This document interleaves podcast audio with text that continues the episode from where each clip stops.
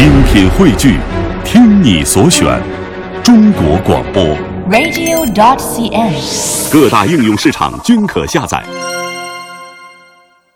听众朋友好，欢迎走进今天的健康之家。今天是二零一五年的一月九号，农历的十一月十九。我是张希。大家好，我是易豪。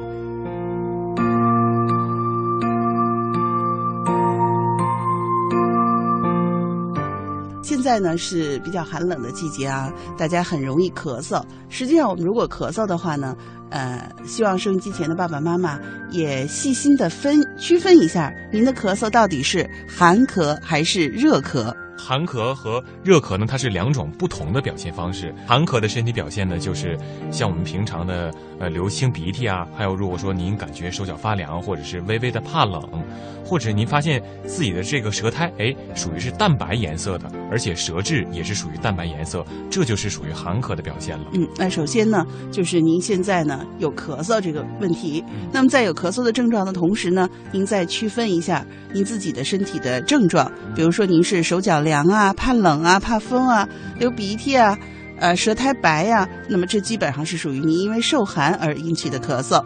如果呢，您是舌质很红，然后大便干燥，手脚发热，呃，尿特别黄，身体也觉得燥热，在这种情况下您咳嗽的话呢，那基本上是热咳。那今天的健康之家呢，一豪和西子要告诉您，热咳和寒咳我们要采取不同的方式。当然了，如果是特别严重的话呢，我们首先还是建议收音机前的爸爸妈妈一定要去医院。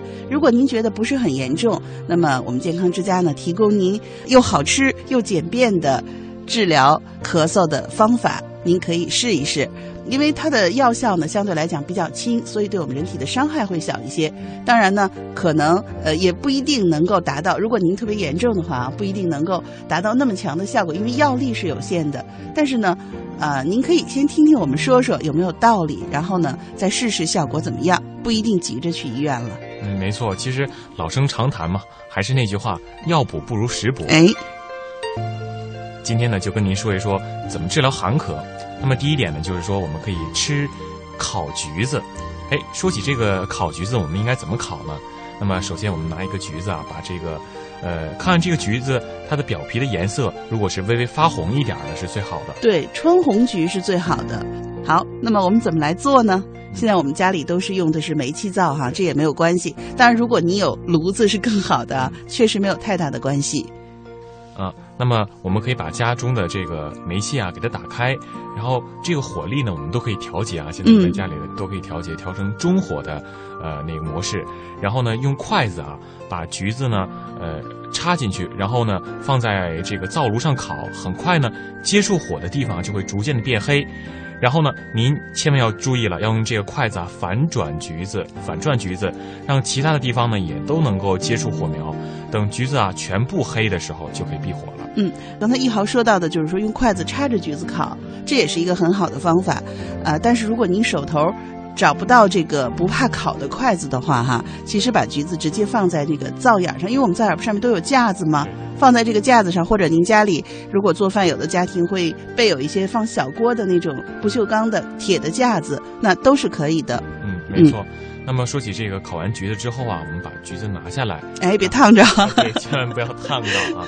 然后呢，把这个橘子等它慢慢降温，哎，等这个温度啊变成您手触碰之后感觉哎可以了，还是有这个温乎的感觉，我们就可以把这个橘子啊剥开了，吃里面的橘子肉。但是您可千万要注意了，如果说橘子皮的颜色啊变黑就可以了，可千万不要说已经烧的都烤成炭了。对，其实这就是一个火候的问题。橘子皮呢是完全把它烤成变黑，但是呢，橘子肉呢基本上只是微微的有点发软，呃，但是您别小看这烤橘子啊，和您吃这个普通的生橘子还是不一样的。为什么呢？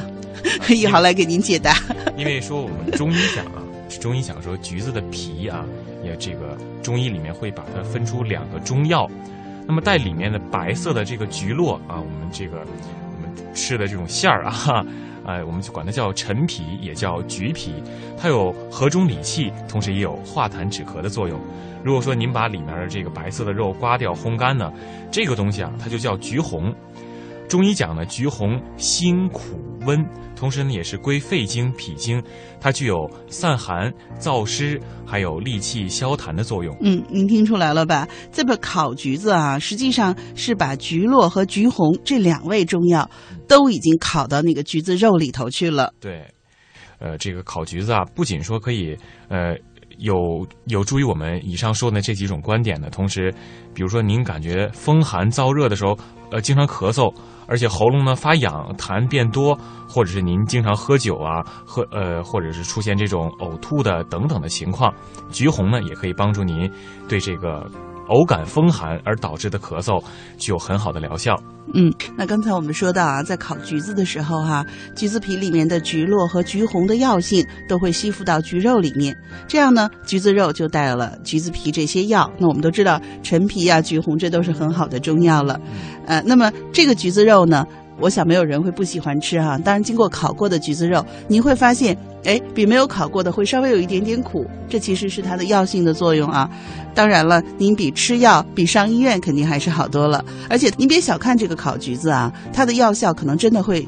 让您感觉到意想不到呢。所以，如果您判断自己是风寒咳嗽的老年朋友，您可以试一试。那么，家里的宝宝如果有点咳嗽，您看他也流鼻涕哈，那你可以给他烤橘子吃，没准小朋友还觉得，哎呀，这是一个非常新鲜的美味呢。那么，我们说完寒咳之后呢，我们就说一说热咳。嗯，热咳呢，呃，我们通常说我们可以吃川贝梨。哎，川贝炖梨。那么我们应该怎么吃呢？一起听西子跟大家讲一讲啊，咱俩还都挺谦虚的。呃，其实这个我们也之前跟大家分享过哈。你拿一个比较好的梨子，然后呢不要去皮，在这个梨的上端大概三分之一的地方把它切一刀。切一刀以后呢，您用勺子把。